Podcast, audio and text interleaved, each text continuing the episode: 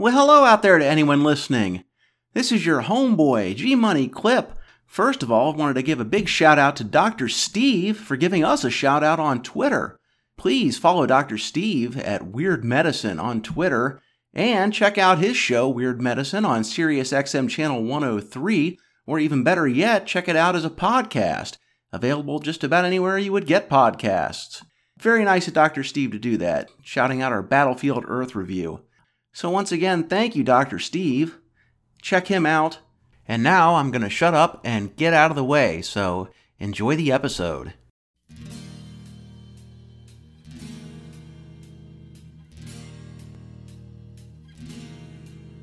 Well, hello out there to anyone listening. This is Onion Ring Sasquatch, ORS at the movies, coming at you once again. This is the movie review podcast that always delivers what they promise without ever taking any unnecessary breaks.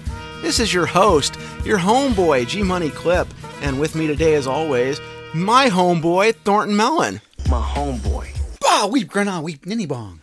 Bah weep grana weep ninny bong. Hey, I remember that. So you want to talk or what? If you're listening to us, you can catch video versions of our podcasts up on YouTube, Rumble, and Odysee. And if you're watching any of the videos, you can find our audio up at Podcast Addict, Apple Podcasts, Google Podcasts, Spotify, just about anywhere you can find a podcast. And uh, this is reminding me that I need to get to work on some of these videos because we've recorded a few episodes now and I've spent most of my time editing the audio instead of getting into putting the videos out. It's a one man show. It takes a little while. The videos are my favorite. I think that's where the where the money's at. Yeah, that's good the stuff. the videos are kind of like the director's cut. Like when I put the audio together, it's sort of like a rough draft because I'm using that audio to work the videos in, so it gives me more time, and I, I'll come up with stuff. It's like, oh yeah, I should have thought of that the first time through, and then I can sort of add things to it as we go. So yeah, I think the videos are my favorite too. They just take a long time.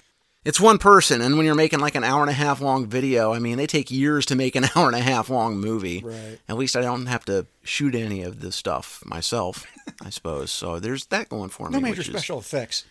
no, not really. I mean, they have them in the editing suite. I don't know how to use them because I'm the most hacky, slashy editor on the face of the earth, but that's because I haven't been to school. I'm learning the stuff on the fly, Right. alone. Well, we've done enough of these now that, uh, that I can be all meta and make callback internal references that the casual listener won't get. But you know, the big fans will recognize. Oh, that's from episode four. He's making callbacks now. They'll, Yeah, they'll dig all the internal jokes now. He's referencing an episode he didn't even do.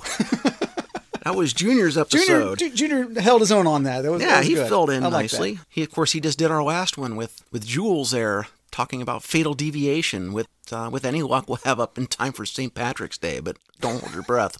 So yes, we're uh, we're kicking off a new year here. New year, same old idiots, and we're finally getting around to the other side of the coin toss. Caveman from 1981. Woo! our uh, follow up to our super futuristic Star Trek V episode. Now we're going back into before even either of us were born, a zillion years BC, One apparently. zillion BC. Yeah, now I had not seen this movie before, and I imagine you hadn't either. I, I know I never have. Because and, if- I'm I think if- sorry I hadn't. I'd missed out. Yeah, I think if you had, you wouldn't have recommended it, but I don't know. We'll get into that. we'll see how it goes. Now, this is kind of, in a lot of ways, I think, going to be a little bit of a throwback to like our pilot episode that Cody and I did, where we didn't dig into Con Air so much as far as production information. We just knew names and some figures and that sort of thing and mostly talked about the movie itself because I had a hell of a time finding any background information on this movie. And I was asking you for help Right. because I know you had all these Beatles books and surely one of them has to be about Ringo. Sure. And talk about Ringo Starr and all his movies and whatnot. And You brought Not the so nerd much. to the table with head. Thought thought I'd be able to help out here a little bit with ring. No, I couldn't help out as much on this one. I still brought the nerd. It's just that the nerd didn't have a book that covered this. Well, I ha- it's funny because I have this entire book dedicated to the the films of the Beatles, and e- each guy gets his own set of you know little chapter of all the stuff that they've done. Ringo gets two pages, and in those two pages, one little paragraph dedicated to Caveman that just glasses over. Oh yeah, it was like his favorite thing, and he he thought it was great, and he met his wife Barbara. They got married, blah blah blah, and that was it. I can say I can think of two reasons why this would be his favorite movie, but we'll get to that coming up here. Yes, Ringo Starr, aka the luckiest man on the planet Earth. The guy who, when uh, it came time for the Beatles to fire their drummer when they're getting ready to make their first album, Ringo was on speed dial before they had speed dial and was like, hey, do you want to join this band that's going to become the most famous band on the planet Earth? yeah, okay, I'm not doing anything else. Right. Sir Richard Starkey. Sir Richard Starkey, that's Yes. right. And so what what do you do as a follow-up to being the drummer in the in the biggest band on the planet? I don't know, go on a solo career and make music with like everybody else that was in that band? Oh. Because he did that. I was trying I was trying to segue into talking about the movie. Well, segue into talking about the movie. Go for it. You didn't dig up any more background info? Oh, See, not we're here really. because some fool at some point told Ringo Starr that he could act.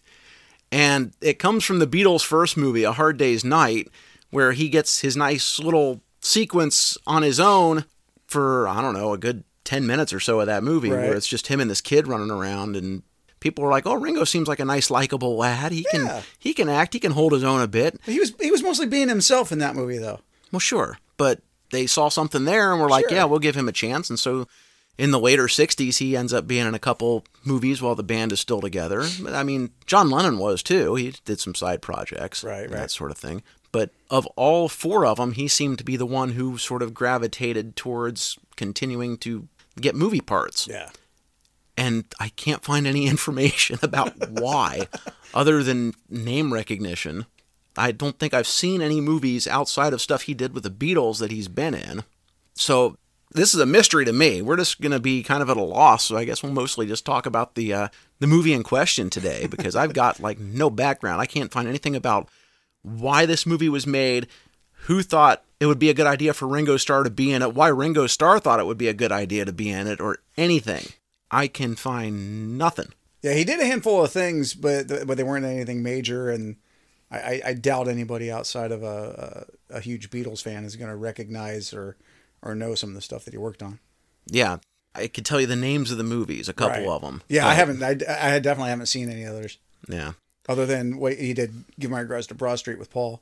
That came after this, but yeah, even myself as, as a big fan, that here forty years after, this is the first time I'd actually sat down and watched this, Yeah, I can I can and it's probably that. the biggest, most recognizable thing that he that he did as far as your pop culture things go. I would think so. Yeah, the other ones seem at least from descriptions like the Magic Christian with Peter Sellers and Candy and some of the other stuff he was doing. They seem kind of like I don't know, experimental films isn't the right word. Maybe like art house films Yeah, or right. something. Like not really set up to be huge blockbuster movies. I don't know. I'm grasping at straws on this one, so I suppose we should just get into the movie No, no big expectations going into it. We get a blank slate to work with. It's it's Ringo and some some other guys that, that became big stars at the at the top of their careers. I can give you some names and figures, but I don't have a story for this one. Sure. So sorry. I just, you know, I know it was directed by Carl Gottlieb, who was the co-screenwriter of Jaws, and Jaws 2, Mm-hmm. and The Jerk, and Jaws 3D, which also has Dennis Also Quaid in Dennis it. There we go. yeah. We got uh, we got a tie-in. We got our six degrees of Kevin Bacon kind of thing. I, I don't know. It came out in 1981, which is the same year as another caveman movie, Quest for Fire. This came out in April. Quest for Fire came out in December. And it's also the same year of Mel Brooks' History of the World Part 1, which had a caveman sequence in the beginning for, I don't know, maybe the first 10, 15 minutes of the movie, which we'll kind of bounce back to that a little bit in comparing these. But I don't know. I, I don't know who thought this was a great idea or. Well, the, the 1970s into the the very early 1980s was a very different landscape film wise. Like until Jaws came along, and then later Star Wars, there wasn't this idea of a blockbuster or the major, you know, movie industry that, that we know today didn't come along until then. So I think this was a lot, a lot more common to see these kinds of movies. And I, I think this slapstick sort of weird comedy that this movie ended up being is a lot more in line with something like Cannonball Run or something dumb like that. But it's cavemen. So, so, I- so it's I its own little weird thing that, that there's there's no niche for it. There's no s- subgenre that this fits into well that you could align it with because it's so weird off on its own. But it but it's it's like not quite Monty Python humor, not quite that sort of Cannonball Run, Smokey and the Bandit humor. But it but it's in that sort of same time era where the humor comes across kind of the same way. So it, it, I thought it kind of fit for its time when you look at it from that perspective. What the hell are you talking about? Let's uh let's get into the movie here and we'll see how it progresses as we unspool this thing. We kick off the movie uh, with a bunch of cavemen out scrounging around for food. They're looking for fruit. They aren't hunting so much as gathering. But wait, wait, wait, before we get too far, we don't want to gloss over that the movie starts off, it's October 9th. Specifically, it's 1 zillion BC on October 9th. So in early 81, when they were working on this, this would have been right after John Lennon was assassinated. So the little callback to John's birthday there, specifically, is I think the call out on the date there. It's not only John's birthday, isn't it? Sean's birthday. Sean's birthday as well. Yeah, right. Yeah, so you get like a double whammy. Yeah, but I believe I believe that was a fun homage to Jean, kind of coming there at the uh, backside of that.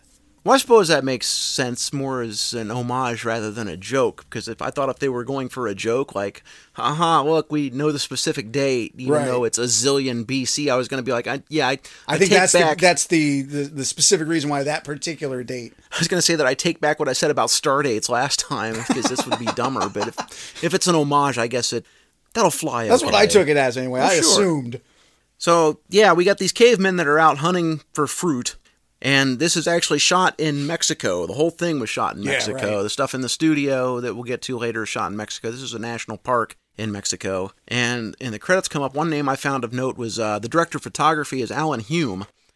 It's not a cool as ice situation because this guy was pretty well established. Was also director of photography on Return of the Jedi and three Bond movies: For Your Eyes Only, Octopussy, and View to a Kill. Aha. So he had done lots of movies before this. It wasn't like his first rodeo or something like that. But after this, he went on to do some really, really big movies. Although there isn't anything much standing out in this that would lead you to think, man, this guy is incredibly talented. But Right. He was definitely a big name guy. So then we meet our hero, Ringo, kind of wandering around. He's a sad sack who can't manage to get any food. And he gets terrorized by a giant caveman who's played by John Matuszak, aka Sloth from the Goonies. Oh, okay. I, I, I didn't catch the name to, to make that cross reference. Yeah, he's uh, yep, that's Sloth. because I might like look at him I- like I knew him from somewhere else, and even underneath all the, the makeup there, I I didn't I didn't catch the uh, well, how would you recognize him Well, as sure. Sloth compared to this? right, right, right. That's why I didn't catch it. But I, even in this looking at him, like I think I've seen him something. Else Oh, he, he's as a been in, he's been in several movies. He was uh, defensive end for the Oakland Raiders and was actually still Oh yeah, yeah. he was still in the league at the time the movie was being made. Gotcha. Um, he actually retired. I think the last year he played was 1981, and he was on injured reserve all year in 1982 and retired. But this would have been 1980. So yeah, he retired. Uh, I think they were in the Super Bowl the year he retired, or the last year he played. So he's playing Tonda. Yes, I just call him Sloth because I figure it's easier. I don't know. Uh, so yeah, so Ringo can't get any food. He wanders away and is attacked by a Venus flytrap looking plant, which gives him a kiss before he breaks free from it. Uh, Audrey 2's ancestor wanted more than to be fed. I guess it's Feed me, Ringo. yeah, and and then a giant lizard monster chases him, and he runs back to the others, and hijinks ensue. Matcha. Yeah, Matcha. so we should call out here a little bit. Uh, uh, So, for the folks that haven't seen this movie, the interesting thing to call out is that there's no dialogue to speak of. Apparently, when this was released in the theaters, there was like a vocabulary sheet that they handed out to the audience that said, "Here's all the caveman words that you need to know and kind of loosely what they mean." That I kind of had in my cheat sheet that I'd found online as I watched this. So it was like, oh, okay, it makes it a little bit easier to pick up on stuff that's a little bit not so obvious that you kind of catch it in context. But yeah, there, there's no real dialogue, so that when this the dinosaur shows up and comes running back, they're they're yelling about the matcha, the monster that's showing up, and so you hear all these just single words getting blurted out. So it's it's caveman authentic. Yeah, that's the one historically accurate thing that they do in this movie is that nobody speaks English.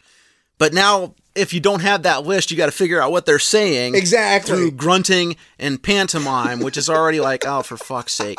And yeah, like you said, there was the pamphlet they handed out when this first hit theaters with the caveman words. So it's like, oh, great, now you're giving me a fucking homework assignment. I got to try and read this shit while the movie is playing to figure out what the hell you're saying. That's brilliant. Jesus Christ. Well, it's, it's subtitles on paper. Yeah, I guess.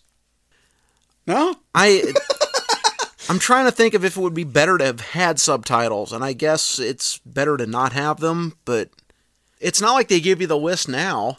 Right, sure. yeah, So- so watching it without that, it leaves a little bit. So I, I had that benefit watching this because I found it. I was like, oh, yeah, here, I'll keep this handy. Yeah.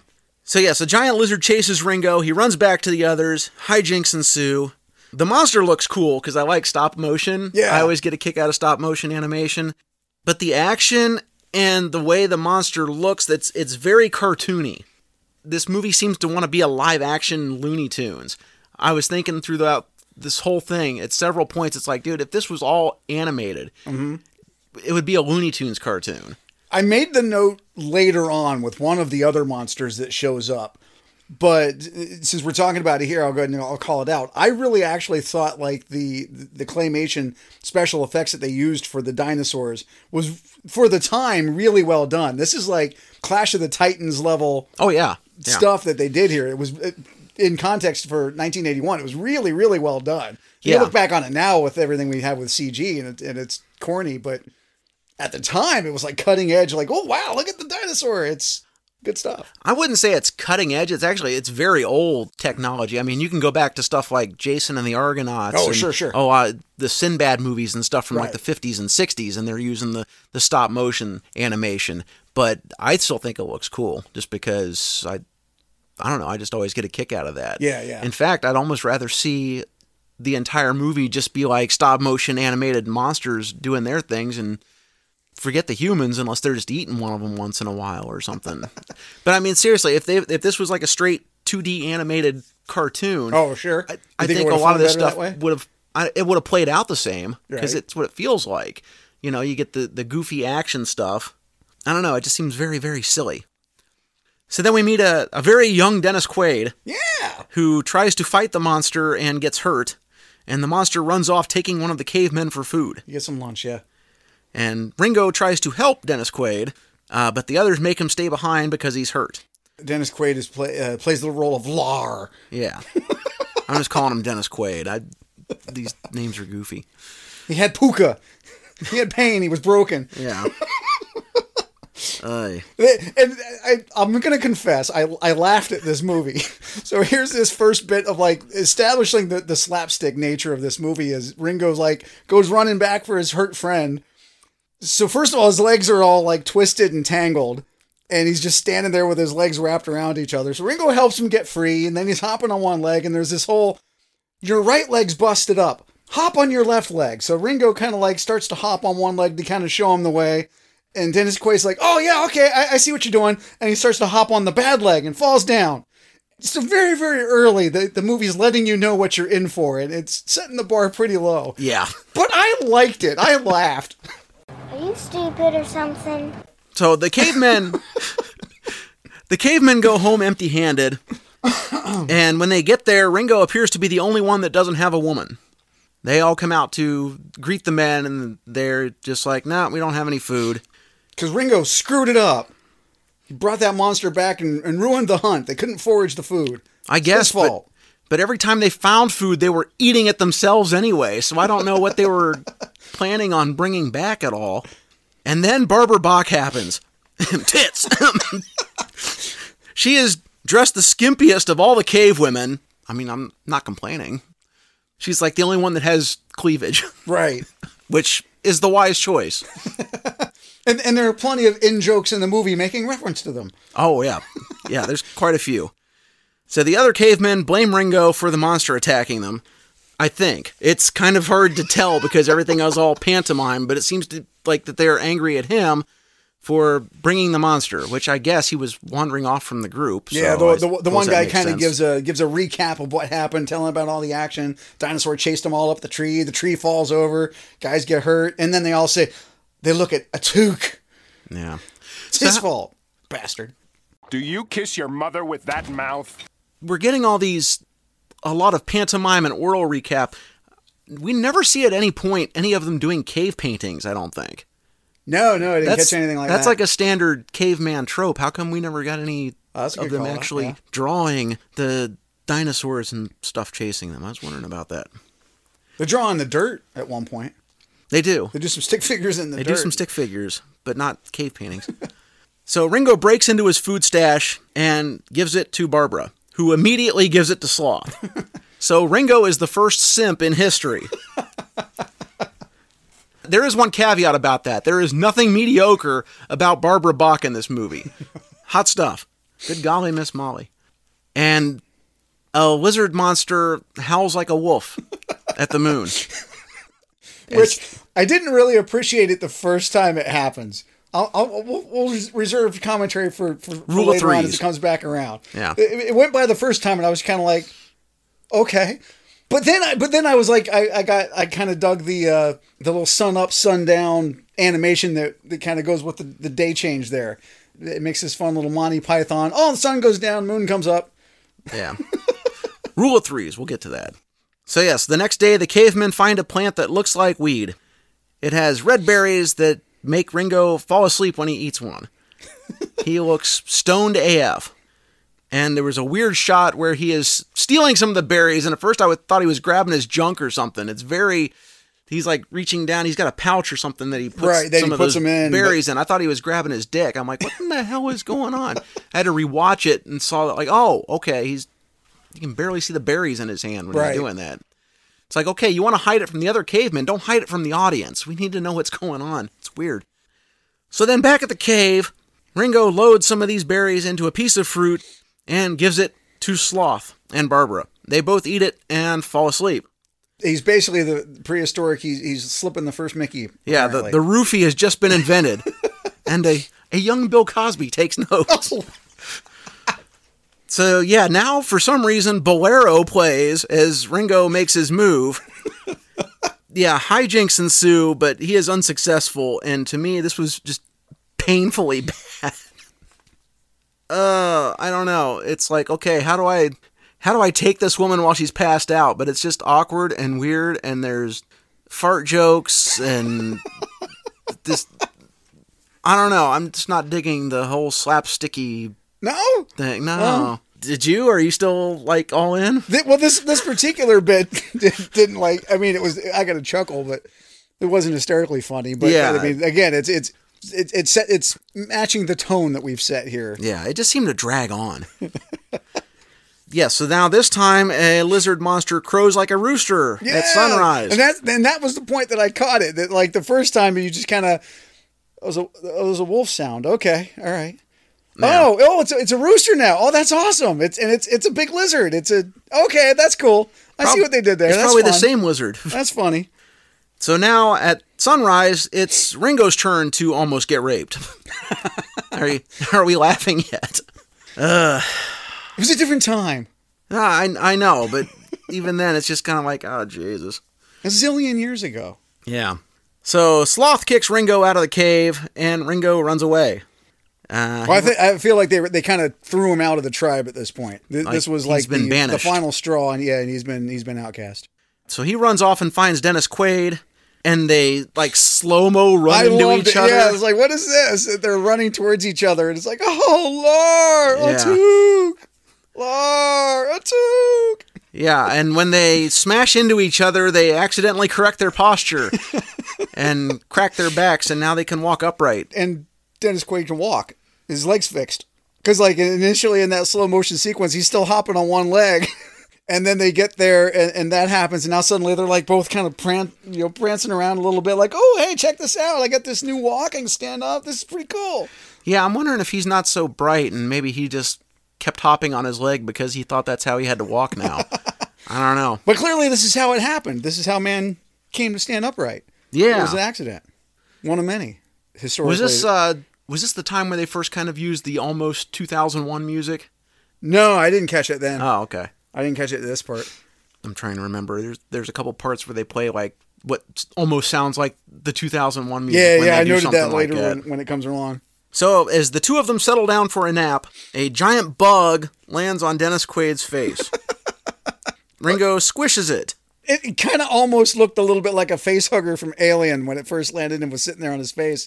You, you kind of see these legs wrapped around the side of his face. I'm like, oh, okay. I was looking for strings. I didn't see them, so I don't know if it was like a remote control thing, if it could actually Yeah, how they- how they made it or what. But So Ringo squishes it, and gunk gets all over Dennis Quaid's Yeah, face. Yeah, bug guts all Ugh. over him. That was gross. That was gross.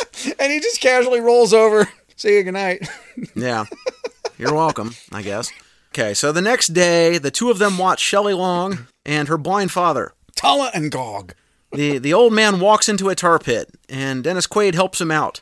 And all I could think of is, I hope the actors are getting well paid for all the crap they're getting all over him in this movie, because that guy is covered head to toe in whatever this is. It's yucky looking. And apparently, Gog is blind.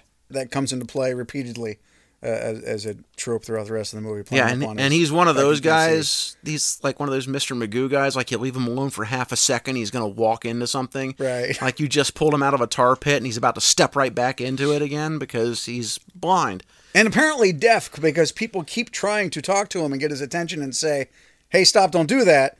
And he ignores them and just continues to do the thing, and then shenanigans ensue. I I don't know. Yeah. yeah. So after they take a bath, the other three have somehow lost the blind man, and he walks around literally like Mr. Magoo. He's waving his stick around uh, until he bumps into a fat T Rex. He's the chubbiest T Rex I've ever seen. He's a chunky boy, as the kids say these days. Chunky. I mean, I know that dinosaurs died off almost 65 million years before Neanderthals were a thing, but I How do you know? I guess I'm not expecting any historical Were you there? Accuracy. No, I wasn't there. But that's what they've been saying for a long time. Humans and dinosaurs did not coexist. How could you know that? So you're saying caveman got it right. We don't the know. only that's the only movie that got it right. It's a hypothesis. Are you stupid or something? Um, that's the thing, though, with a caveman movie. I mean, I guess there isn't enough to make a movie about if you don't throw in dinosaurs. I mean, we don't. What was going on in caveman times? Right. Like I say, who was there? Who who the hell knows? Let's throw in some dinosaurs and make it zany. But I think it really adds to the cartoonishness of everything, especially when you got a big fat T. Right. Again, playing with the claymation, the, Yes. the stop motion stuff. That when was Clash of the Titans done? That was done in 80, 81, right? I think About eighty same time, yeah. And then Land of the Lost would have been well, there's more puppets, I guess, than stop motion stuff. Some some of that, but Land of the Lost on TV was doing the same thing. That would have been in the seventies sometime. yeah. Yeah, so uh, the T Rex chases them until Ringo accidentally stabs it with a tree. And for some reason, when he stabs it, it makes the T Rex burp. and it goes away. And I'm jealous of it because I want to go away. But now Ringo's all full of himself that he, oh he fought off this dinosaur. He's ready to he's ready to go. Uh, you know, take on the world now. He's he's feeling kind of big and mighty. That's right. Not only that, but Shelley Long is quite impressed Yeah. by, by Ringo's courage. She's smitten.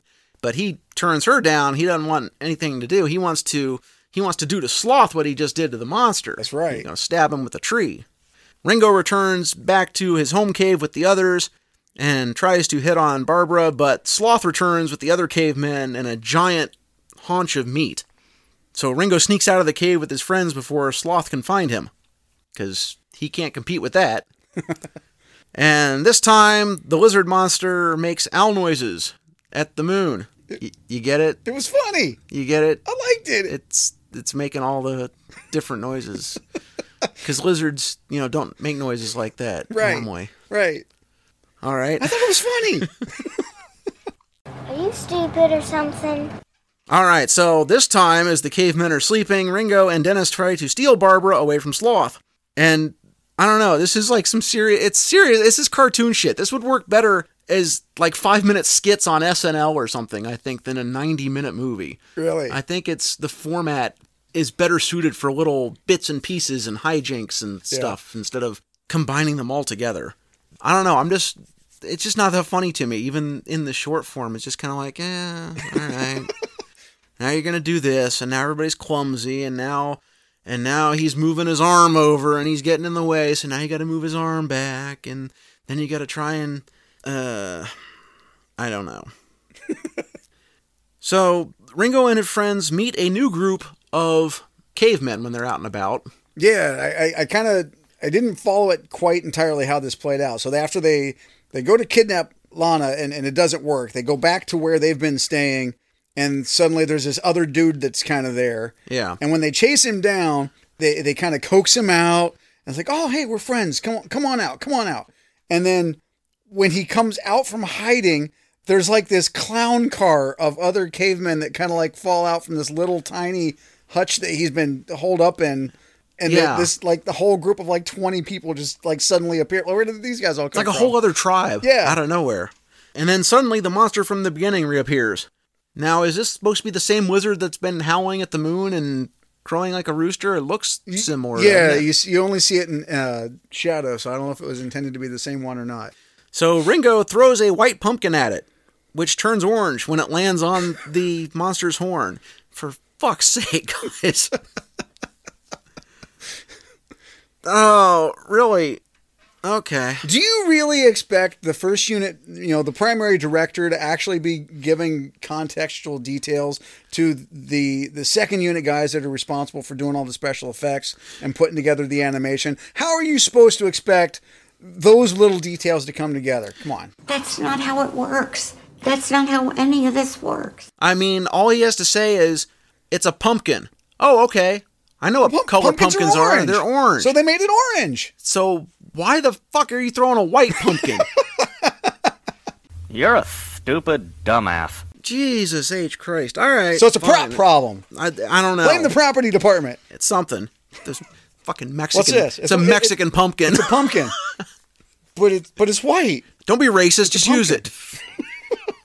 but this actually works because the monster can't focus on the cavemen because the pumpkin is on its horn, making it go cross-eyed or something. So it just gives up and leaves. And then a giant thunderstorm comes in, and they all take shelter in a huge tree, which you're really not supposed to do. And a lightning bolt hits the tree. That's why you're not supposed to hide in a giant tree. Sure, sure. and sets part of it on fire. So now even more cavemen come out of the woods. So this tribe is like growing out of there. And now all of a sudden we have one of them who actually can speak English. I thought that was hysterical. The Asian guy Yes. And with all of the cavemen is the one in the group who actually knows English words and he's trying to talk to them and like, no, no, no, no, no, no, no. It's this. Well, I think he Friend. comes. No, no, no. Bobo. Friend. Bobo. I think, All right, whatever. yeah, I, I think he comes in handy because if you don't have your little guide, this guy is now giving it to you. Yeah. He's like the Rosetta Stone half hour into the movie or something like that, where if you weren't really somehow weren't able to figure out what was going on, he's very helpfully telling you these few words you've been hearing. And and the actor is Evan Kim, who Yes. I- again I recognized him, but I couldn't place him in, in other movies right off the top of my head. But I know I've seen him in other. The one I know for sure he was in was uh, the last Dirty Harry movie, the, the Dead Pool. Oh, okay, yeah, yeah, in yeah. like 1988 or 89. He was Clint Eastwood's partner in that movie. Okay. Um, but that's the only other thing I know of him from. I'm sure he's been in tons of other stuff. It's just that's the only thing I think I've seen with him in it. So now they've got fire, and they figure out how to use the fire to cook like a giant chicken-looking thing. Haraka. This is where the the spoof on the 2001 theme really played up for me as they come out of the tree so that the lightning has hit the tree, the tree's Mm-hmm. on fire, big branch falls off, so now there's this flaming branch on the ground and they all walk out in amazement at, "Oh, what is this?" And and Ringo declares it to be Hakra is is the fire. So there, there's this little back and forth fire. Hakra. Oh, okay. Whatever. And and then the 2001 spoof music plays, and uh, I, I laughed. What's wrong with you? What's wrong with you? They're evolving quickly because they figure out how to use fire to cook the chicken and figure out how to make music in the same night. Again, by accident. So, and, and this is the thing that kind of keeps coming up with with all of these these moments throughout history where oh man man learns to walk upright. Oh man discovers fire. Everything is a complete utter accident where Ringo just happens to be in the right place at the right time and like oh here I've got this I've got this chicken. Here help me break it. Oh we're, we're holding it over the fire. The fire accidentally cooks the chicken and now they've learned we can cook this meat. Oh, this is pretty yummy. It's pretty tasty. Yeah, it's a lot better than getting salmonella. so every all these advancements that suddenly start to take place that we see for the first time in history mankind has discovered fire man has cooked meat Who gives a shit? Who gives a fuck? oops it was it was an accident Yeah. and, and, and oh it's funny Yeah, and then we get a very long singing sequence. I, I swear to you, as I watched this, I could not help but think poor John Williams stole this for the end of Return of the Jedi. Really? Go back and listen to this again when you go to edit the stuff. And I think if you put if you think about the the yub yubs and everything at the end of Return of the Jedi, all the the tribal music still playing and the, the little melodies and stuff that are going on here. I heard what John Williams used in Return of the Jedi. You're a stupid dumbass. I, I think he made a little callback here and a little homage to uh, uh, Lalo Schif- Schifrin Lalo Schifrin, yeah. is the uh, He did the music for uh, he did the music for Enter the Dragon as well. he he wrote Many other he wrote the. Mission Impossible theme. Oh yeah, that's right. And he and he Yeah. did some Dirty Harry stuff. So yeah, there's some The first Dirty Harry movie was his, yeah, Yeah. at least. He's been around quite a bit, but I don't know. I would have to listen to that because all I'm listening to it, I'm just thinking, how long is this going on? well, you guys are spending a lot of time on this. it's a Beatle movie. There's got to be music in a Beatle movie, right? Ringo's jamming. It makes sense, right? No, it doesn't. No, I just, I was just like, can can we get get on with it here? I mean, the movie is like 92 minutes long, and it it felt longer. I don't know. Maybe it's just it, it just felt too long. so the next morning, Ringo gets up to take a leak, and the chunky T Rex shows up again. This time, Ringo gets the T Rex to chase him onto the fire, where it gives itself a hot foot and runs away again. Ringo's turning out to be quite the uh, quite the eh, eh, eh, uh, I, I, I don't know. He, You know you're a fucking mumbling, stuttering little fuck. You know that? he's taking on all the wildlife and he's winning. He's taking on these dinosaurs He's- and showing them who's boss. He's outsmarting them. He's, he's getting stabbing them with big sticks and out tricking them into the, into the fire. He's turning out to be a, a, a pretty solid leader for this tribe, Yeah. the Misfits. So now Ringo leads them on a search for food. They want to eat the Asian's pet lizard. but it turns out that it's a, a hunting lizard, I guess, because it can point the way to food. Yeah. And the group finds a giant egg.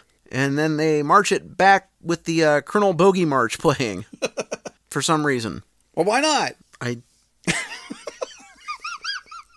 I don't know. Uh, so meanwhile, Sloth and his group sneak up on them, but it, it seems like originally they didn't see them and they were just trying to get the egg. Well, yeah, because the Ringo's tribe was all over on the one side where you couldn't see them. So it wasn't until they were right on top of the egg and started to walk around it that oh, here these these other guys are here. Yeah, and then they start chasing each other around the egg like Looney Tunes style for a long time. Even to the point that Ringo and Dennis Quaid and those guys all peel off, and the other group yeah, continues to go off. around the egg after they're gone. Yeah, and then they split in half and then run into each other and almost get in a fight. It's like, oh guys, come on. It's classic stuff. classic comedy here. So anyhow, Sloth and his gang steal the egg and they run off in high speed fashion. They shoot it at like 16 frames a second, play it back at 20, whatever they do to make it look faster. And they have to stop because they can't get the egg up the hill. It's the momentum thing. They go down and Right. part way up and then back and part way up again and then back. It's like, we get it. Okay. Get on with it. Then a pterodactyl appears, probably looking for its egg, and the pterodactyl's another really cool stop motion thing. Yeah. So like I that- said, the Clash of the Titans, is good man. I thought I thought it was really well done. Oh I yeah, it. no, I had no problem. The stop motion for me is the best part of the movie. It was, it's neat. I always get a kick out of stop motion stuff. So then the pterodactyl chases the cavemen, and they drop the egg, which lands into a geyser. broken. It's broken when it falls. It lands into a geyser, and it's basically frying. It cooked the in the egg. geyser. Yes, Now, again, accidentally, we've learned how to cook an egg now. I suppose. Uh, yeah. Hey, mankind's got to learn somehow. Yeah, Ringo and his group show up to eat the egg and run off with big strips of it. Yummy egg drop soup now. So here we go. Now Sloth and his posse. Yes, I said posse. Come at me, LeBron. Sloth and his posse attack, but are driven away because now Ringo's group has flaming sticks. Yes. And we get a bunch of, well, one really extended flaming fart joke. Uh, I'm not gonna lie. I laughed.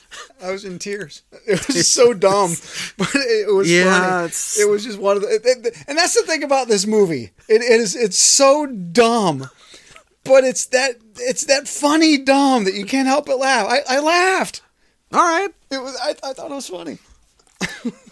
I I thought the movie was I, I guess was gonna be worse than it was. I, I think I went in with like such low expectations that I was pleasantly surprised, and, and it made me chuckle. I thought this was one of those moments that it was just like, dude's dude's on fire and he's jumping, and as he runs away, he farts and the flames fly out, and I just it was that adolescent dumb humor, and I just I giggled. pre-adolescent, but yeah, sure, why not? However, in the fracas, several of Sloth's group end up with flaming sticks, and it turns out that there's so many of them gone that now the fire has gone out. Oh, no. And Ringo's group is in trouble, so they go back to the cave because that group had all the flaming sticks. And for some reason along the way, they find a big pile of poop. And the one who speaks English speaks for me. He looks at it and says, shit. Caca. No shit. Yeah, I'm with you, guy. So Sloth comes back with a fire and also fixes that group's posture as well. But I don't know how he knew how to do that, but okay. I mean, if I'm looking for things to make sense, this is probably not the place that I should be looking at this point. I guess I didn't think about that. I I, I kind of took for granted that he saw the other tribe was all standing upright. Well, sure, And so now he's he's taken that and what he's learned and brought it back. But yeah, no, that's I guess a good, good point that he didn't really see Yeah, I- how they were standing Nah. upright to know how to make it happen. but they figure out how to do it so they can do more comedy with them trying to figure out how to straighten his back because he's the biggest guy, so Yeah. nobody can just pick him up and crunch his back. Right, right. So they've all got to jump on top of him or something in a big pile on, and that apparently works. So now the chunky T Rex somehow sneaks up on Ringo's group. This is a very, very big animal. How it's able to just sneak up on somebody, I don't know. And, and and again, I just I I enjoyed it more than I probably should have. That you see this big T Rex sneaking up behind the rest of the group. It's really a funny looking animal. The, the design of it is funny because it is such a fat fuck, but it is silly looking. I'll give you that. It's it's amusing. So this time Ringo gets a branch with a whole bunch of the magical red berries in it and shoves it into the dinosaur's T-Rex- mouth. Gets the T Rex stone. Yep, it gets stoned and falls off a cliff. And I thought they were going to kill it for a second when it fell off the cliff, but no, it's just laying there like baked out of its mind. Far out, man. This is very definitely a stoner movie. oh, far out, man. Uh, so Ringo's gang returns to the cave. They steal the fire and all the other people's food as well. So That'll teach them. Yeah, where is everyone? And also at this point, guys, I hate to break it to you, but putting the fire out only guarantees that they are going to come after you to get the fire back. That's all you're doing. That's stupid, even for a caveman. I know it's a They way don't of, understand cause and effect at this point. I get it's a They're way of giving to them the fire finger. in the first place. yeah, I, I know it's their way of saying fuck you, but all you're doing is making sure they're going to come back and try and get your shit again. That's all you're doing. Just leave it. Take what you need and get out. So where did everybody go? They were all fishing, I guess. They're just dunking the women into the water where they're catching fish. They hadn't invented fishing poles yet. No, the they best they could do. Why don't they just use like some birds or something like in the Flintstones, right? it's a living. He does these impersonations. I swear, you would think it was the real people. The others want to move on and sneak past them, but Ringo wants to stay and watch Barbara, and I can't say I blame him. Hey, So she gets swept away in the water and can't swim, and Ringo jumps in to save her. And Dennis Quaid then falls into the water, and Ringo isn't quite as eager to get him out. I don't blame him here either. if I had to choose between the two, I think he chose wisely. So Dennis Quaid washes up on a nearby ice age. That's literally what they say a nearby, a nearby ice, age. ice age. For some reason. Did we did we pass up uh, that Tonda got crabs? I guess that's one way to look at it. yeah, somehow in this freshwater. As, he, as he's fishing, so Lana caught the fish and she uh, hands it off to him, but he, he lets go of it and it falls loose and he falls looking for it and he ends up with this crab stuck on his face. in a freshwater river. okay.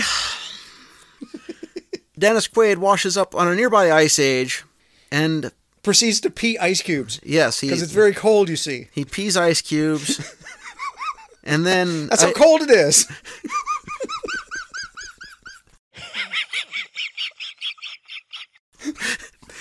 And then a Yeti arrives and is probably going to chase him. We get some very ominous shots of this this monster who's Mhm. getting ready to sneak up on him. Now, I didn't realize it. uh, You know, of course, all the makeup and everything. Watching the credits later, the abominable snowman here is played by Richard Moll, who Bull. played Bull on Night Court. So I, I thought that was fun. So now Ringo brings Barbara back to the group, and Shelley is very happy to see him, but fuck her because everybody in the group is fawning over Barbara Bach, as you do in 1981. Absolutely. So now she has the hots for Ringo. That is Barbara. But he gets a group together to go look for Dennis Quaid. Well, everybody kind of convinced him. He didn't really. He he, was kind of dragged off, kicking and screaming. He wanted to stay. Well, sure.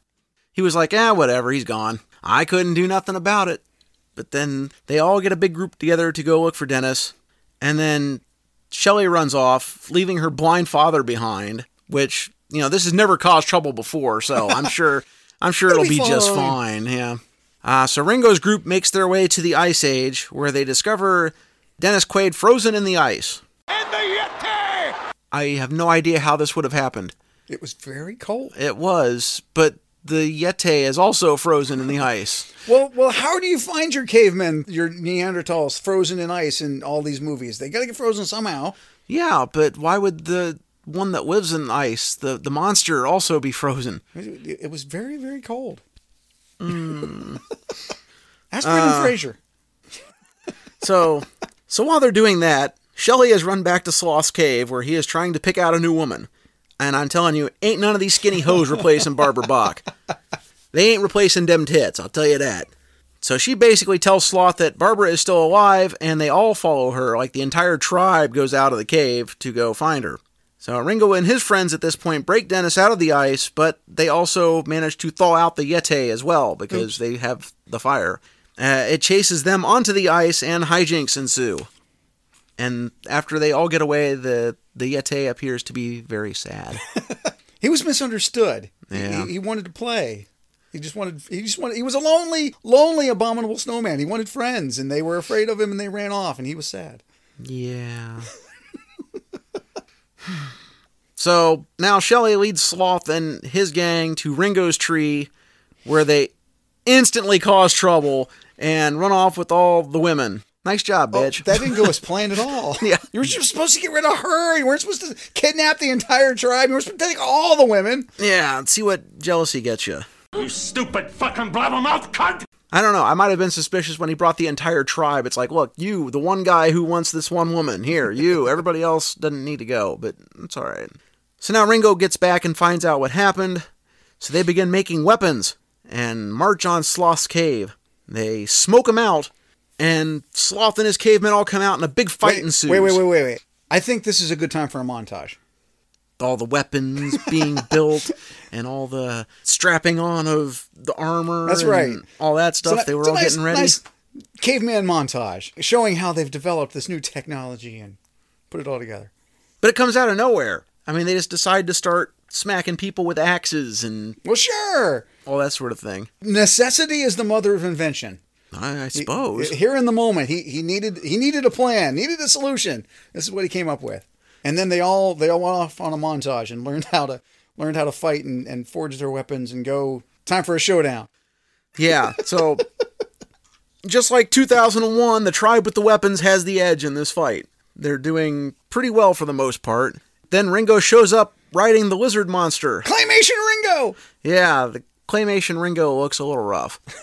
the monster's fine, but when they try to do people, it never works out nearly as well. Although they do have a couple nice shots where he's blended like a claymation lower half and the back screen projection of his upper half. Yeah. That that seems to blend along nice, but it's when the longer shots are in and it's claymation Ringo is just not very well done. But the monsters look cool. He has a one-on-one showdown with Sloth and things go badly for him.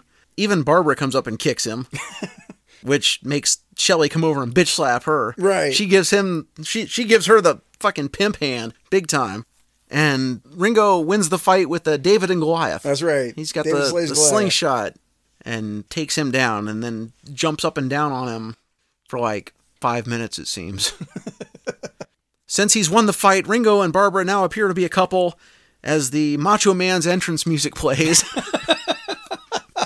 But Ringo sees her for the gold digger that she is and drops her into a big pile of crap. That's right. I was trying to figure out as this movie went along if I could pinpoint the moment where they fell in love.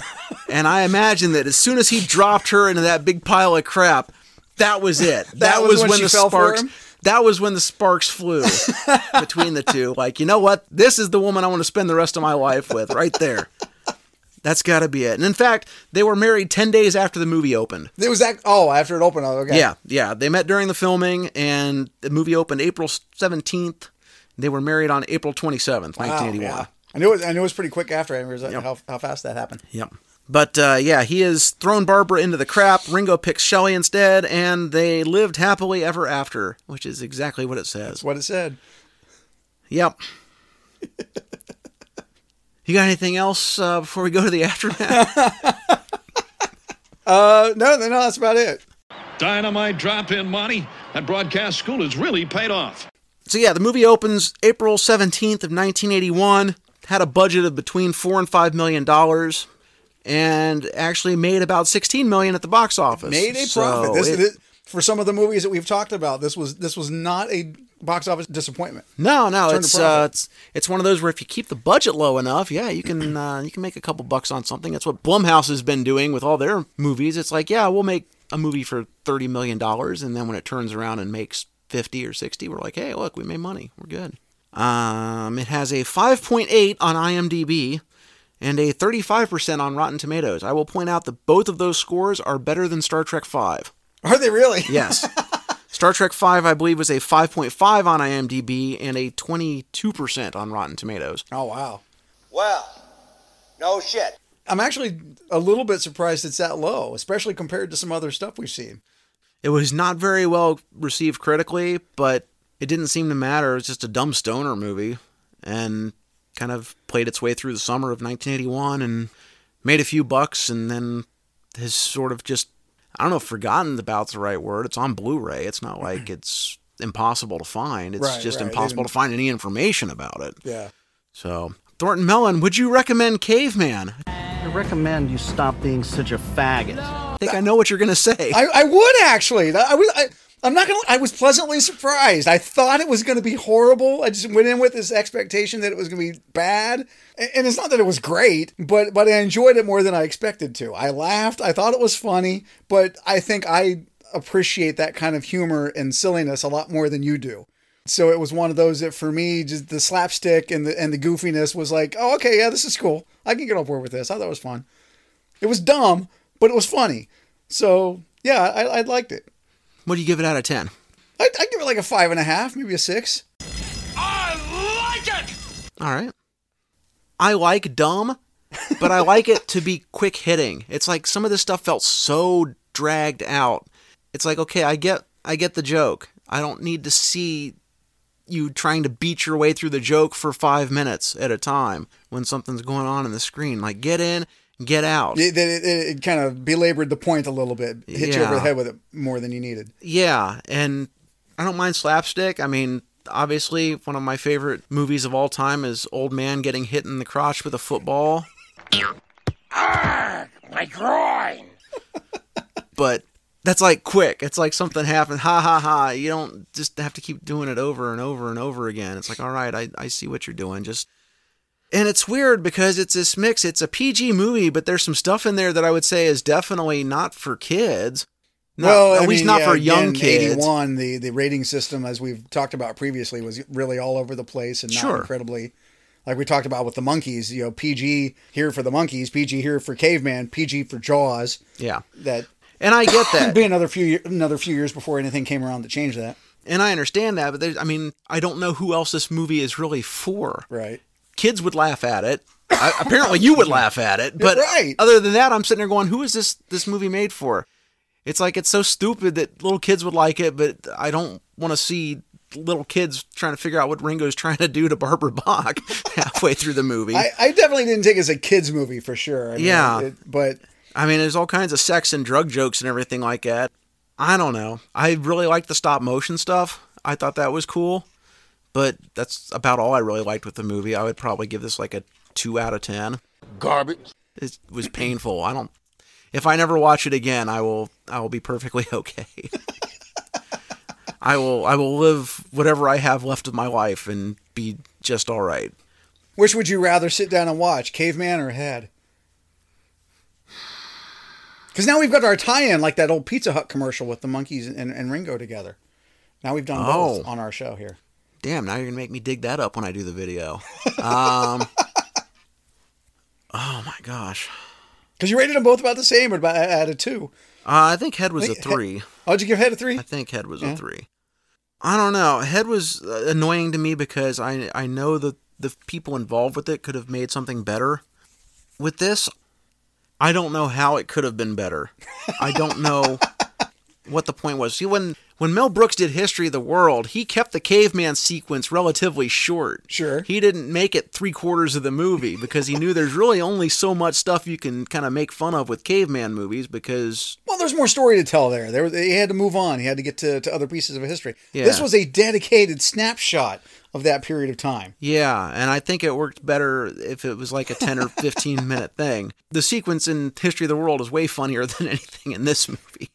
And I don't know I don't even know how anybody involved in the movie feels about it because I couldn't find anybody talking about the movie. Sure, sure. Well, I mean, like you've got names like Dennis Quaid, Shelley Long that came out of this and went Mhm. on to have you know very very successful careers. Then I mean, Dennis Quaid did Enemy Mine what three years after this, eighty three, Something like that. Yeah, 84, 85. was his his big breakthrough as a that kind of put him on the map as a big name. Yeah, he's Shelley Long went on and did Cheers, so this is like it didn't like kill anybody's career here in terms of Just- being a just Ringo's and. Barbara's. I mean, seriously, their filmography after this is limited. Yeah. Like, it's almost like they both decided to get out of movies at the same time. Other than Broad Street, Right. neither one of them's done much in the way of movies since then. I mean, Ringo did the whole Thomas the Tank Engine thing for a while sure sure. on TV, and he'd done a couple other things, but it's never like he was sold as a leading man in a movie after Right, this. right. I guess the two biggest names in the movie at the time it was made just it didn't do anything for them. Yeah. But I don't know. It just not my thing, I guess. and I said, I had to watch this over two nights. It was like, okay, after about 40 minutes, I'm like, okay, can I put this down and come back? I would probably rather have just seen an entire stop motion animation with dinosaurs Yeah. movie and have them do a nice nonverbal story with that. And I think that would have been more entertaining. It's because the animation is so cool. Yeah. But I was just annoyed. Okay, faggot, what's next? Anyway, so what's next? I think at this point, I'm going to take a break and try to catch up on some of these videos. And when I get some work done, we can pop back in and find something else. But what do we have to look forward to? Oh, I don't even want to say anything because I don't know how long it's going to be. Oh, we will return. I don't know. Can we just make it not starring a musician? oh, so you don't you don't want to move on and do give my regards to Broad Street as a as a double feature back to back with Ringo? No. I See, also let's grab Paul. Let's let's let's make it a double feature. I also don't want to find anything with Bon Jovi or anything else with Vanilla Ice or anything else with a musician that thinks he can act. Oh. Let's, let's get away from that whenever we do come back. Gotcha, But, gotcha. yeah, I'm to play catch up a little bit. I don't know how long it'll be. I wish I could tell you. But as slow as I am, we'll see. Well, we've got several in the can here though, so by the time Oh, yeah. this airs, we'll uh we'll we'll be back on top of it. So so to our audience, it'll be like no time at all. Yeah, sure. That's your story. we'll figure out something, but uh, yeah, I'm gonna take a little break and try to get caught up on some videos. I've only got like four to do now, and uh, we'll find something. It's been nice. We've been able to sit down. We we did the watch along of Santa Claus that we put up on uh, on the YouTube channel and everywhere you can see our videos, and that was fun. And uh, had some nice time off for some Christmas break type stuff. But now it's the new year. Everybody's got to get back to work. It's going to be cold, so it ain't going to be as much fun trying to record down here in the basement when it gets to be 20 degrees outside, and I got to have the heater off because otherwise it sounds like a jet engine's going in the background. But we'll pick things back up. So to whoever's listening, we'll be back eventually. so, until next time, just kick back, have some popcorn, watch some movies, and we'll catch you later on down the road. Adios, nachos. See ya.